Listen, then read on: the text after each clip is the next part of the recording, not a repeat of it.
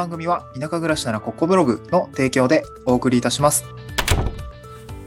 はい、おはようございます。東京から淡島に家族で移住して、ライターやブログ運営をしたり、古民家を直したりしている小場旦那です。今日のトークテーマはですね、移住先を選ぶなら先輩移住者が多い場所を選ぶ最大の理由みたいな話をしたいなと思うんですけれども、えー、先輩移住者が多いことで、まあ、どういうことが、えー、言えるのかっていうところですね。まあ、ちょっと体験値からお話をしたいなと思います。で、先輩先輩じゃないわ。えっ、ー、とね、移住先選びって結構悩まれる方も多いと思うんですね。まあ結構その市町村自体が多すぎるっていうところがあると思うんですね。えっと、確か1700以上の市町村が今日本国内にはあって、一応合併とかもあって、減ったり増えたりしてはいると、減ってはいるのかな？うん。まあ一時より減ってはいると思うんですけど、えそれでも1000を超える市町村が全国にはあります。で、やっぱりその中から一つの市町村を選ぶってなかなか大変だと思うし、全部比較しようとすると、それはもう無理、無理なわけですよね。だから、まあ、なんとなくどっかしらこう、感覚とか、えー、確たる理由はないんだけど、そこにしている理由みたいのがあるわけなんですよ。で、結構その田舎移住するときに、まあよく語られるのが、もう閉鎖的だとかね、村八部だとか、えー、行っても全然無視されるみたいな、なんかよくあの、本当にそんな場所あんのみたいな、あの、もう僕は、あの、なんていうのかな、あの、都市伝説的な話なのかなと思って聞いてる話、まあちょっとね、もったりしてるところもあるかもしんないんですけど、なんかそういう話って聞くと思うし、まあ、得てしてそういう話ってよくね、えー、まあ悪い話でもあるから、あの、よく広まったりもすると思うんですよ。うん。結構 Yahoo ニュースとか、えー、なんかそういう記事見たりしませんかね？うん。で、まあ、個人的には、まあ、その、で、あの、土地が悪いのか、その人自身が悪いのかってなかなかね、あの、言えないところもあると思うんですけど、まあ、なんかそんな場所は、うん、あるかって思うんですけどね、本当にね。まあ、あるんでしょうね。きっと、どっかしら探せばあると思うんですけど、まあ、それに、まあ、そういう場所に当たらないためにも、あの、まあ、外れを引かない努力はしておく必要があるかなと思うんですね。うん。で、今回のそのポイントですよね。その、先輩住者が多い場所を選ぶ最大の理由としては、これのその外れを引かないっていうことですね。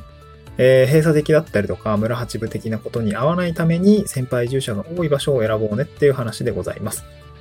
で、先輩移住者が多いと、まあ、どういうことがあるのかっていうと、これ二つの側面があるかなと思っていて、一つが、あの、移住者が多いので、移住者が感じた情報を集めやすいっていうことですね。で、もう一つは、移住者が、あの、今度土地側の話なんですけど、移住者移住者を受け入れる土壌があるっていうことです。この二つの側面があるかなと思います。で、まず一つ目なんですけど、先輩移住者が多いとですね、やっぱそれだけ 移住者がどう感じているのかとか、まあ、あの、どう感じてどうなったのかみたいなのがですね、やっぱ情報としては出てきやすいです。え、移住者視点の情報が集めやすいと言ってもいいかもしれません。まあ、私自身もそうですけど、あの、移住した人目線でこうやって話したりとか、えー、淡島の話をちょっとしに行ったりとかしているので、まあ、なんとなくこう、淡島ってこうこうなのかもしれないみたいな。えー、っと、僕のブログが今 SEO で1位になっているのが、えー、失敗談、淡路島移住みたいなキーワードでちょっと、えー、1位が取れていて、えー、っと、淡路島の移住ギャップ12みたいな形で、えー、こう思ってたけどこうだったよ、みたいな話をですね、えー、まとめている記事があるんですけど、結構読まれているみたいです。で、やっぱそういう、まあ先輩移住者の感じたことだったりとかって、やっぱそのネットにちょっと漏れ出ていることがある。まあ少ないんだけどね、少ないんだけど漏れ出ていることもあるので、情報としては集めやすいのかなと思いますし、自治体としても、えー、ピックアップしてインタビューして、なんだろうな、経験談として掲載をしているところも結構あったりします。うん。で、あとは、その先輩移住者が多いことによってですね、自分と、あの、属性の似た移住者を見つけることができる、まあ、しやすいっていうことですね。あの、やっぱりその子育て世帯の人が移住するんだったら、やっぱ子育て世帯の意見が聞きたいし、独身、例えば20歳とかであれば、そのぐらいの年の年齢の人の移住の経験談が聞きたいでしょうし、定年であれば定年後に移住した人の話が聞きたいと思うんですよね。やっぱ自分の属性に似ている、仕事が似ているとか、環境が似ているとか、家族の状況が似ているっていう状況の、やっぱ情報が欲しいわけです。僕であれば、子連れ移住だったりとか、脱サラ移住だったりとか、30代移住、えーえー、家族連れ移住みたいな形もあるかもしれません。そういった自分の似た属性をですね、なんだろうな、移住者として発信していると見つけることができればかなりね、えー、具体的なうん、まあ、ロールモデルみたいな形になれるのかなと思うんですね。なので、移住の、移住のイメージって湧きやすくなって、まあ、結構踏み切るにはたやすくなるのかなと思います。で、もう一個の側面ですね、移住者を受け入れる土壌があるかどうかってことですね。えー、これはやっぱり先輩移住者が多いことがポイントになるかなと思います。まあ、移住者がいっぱいいると、やっぱりそれだけ外の空気が入っているわけですよね。うん。まあ、移住者第1号ですってなると結構その地域ではなかなか大変なこともあると思います。その地域側での常識っていうのが外からは非常識だったりもするし、まあ逆もありありますよね。そう。で、なんかそういうのを一個一個最前線で受け止めるのってやっぱ苦労すると思うんですよね。そう、大変だと思います。うんだからある程度こう揉まれた地域っていうんですかね、えー、移住者が入ってきて、あ、なるほどね、この地域では当たり前だと思ってたけど、実はそれってそうじゃないんだとかね、えー、外での世界はこうなんだ、みたいな。外での世界って同じ国内だし、同じ日本だしね、日本を通じてる相手だから、まあそんなことあんまないと思うんだけど、まあ時にはあったりするわけですよね。まあそれが市町村単位の街中で起こることもあれば、もっとさらに閉鎖的なこう山の、山、里山の集落って、えー、何世帯ぐらいしかない中だと、やっぱり顕著に出てくるってわけですね。でもそれでもやっぱり外部人材の流あの流入にね、抵抗が多い少ないってやっぱ、あの、移住者の数によって、えー、まあ、その、それだけ接する機会が増えると思うんで、えー、外部人材の流入ですよね。うん。まあ、外から人が来ている地域っていうのは馴染みやすいのかなと思いますね。まあ、あとは移住者が多ければ多いだけ、その、なんか、なんていうその、現地の人率みたいなのやっぱ下がるわけですよ。その人口比、人口割合比率的なとこですね。えー、みんな移住者のえ場所なのか、もう純度100%のその、まあ、インディアンって言ったらあれなんですけど、その、インディアンで合ってるっけ？原住民っていうか、あの、の人たちなのかっていうところで、やっぱ差が出てくると思いますね。やっぱ移住者多いと移住者同士のネットワークもありますし、で、えっ、ー、と、現地の方と繋がっている移住者っていうの人もですね、やっぱりその、橋渡し役をしてくれます。あの、地域で、え活躍する移住者同士をつなげる役割もしてくれるし、原住民との、その、架け橋にもなってくれる。まあ、すなわちネットワークに入りやすくなるんですね。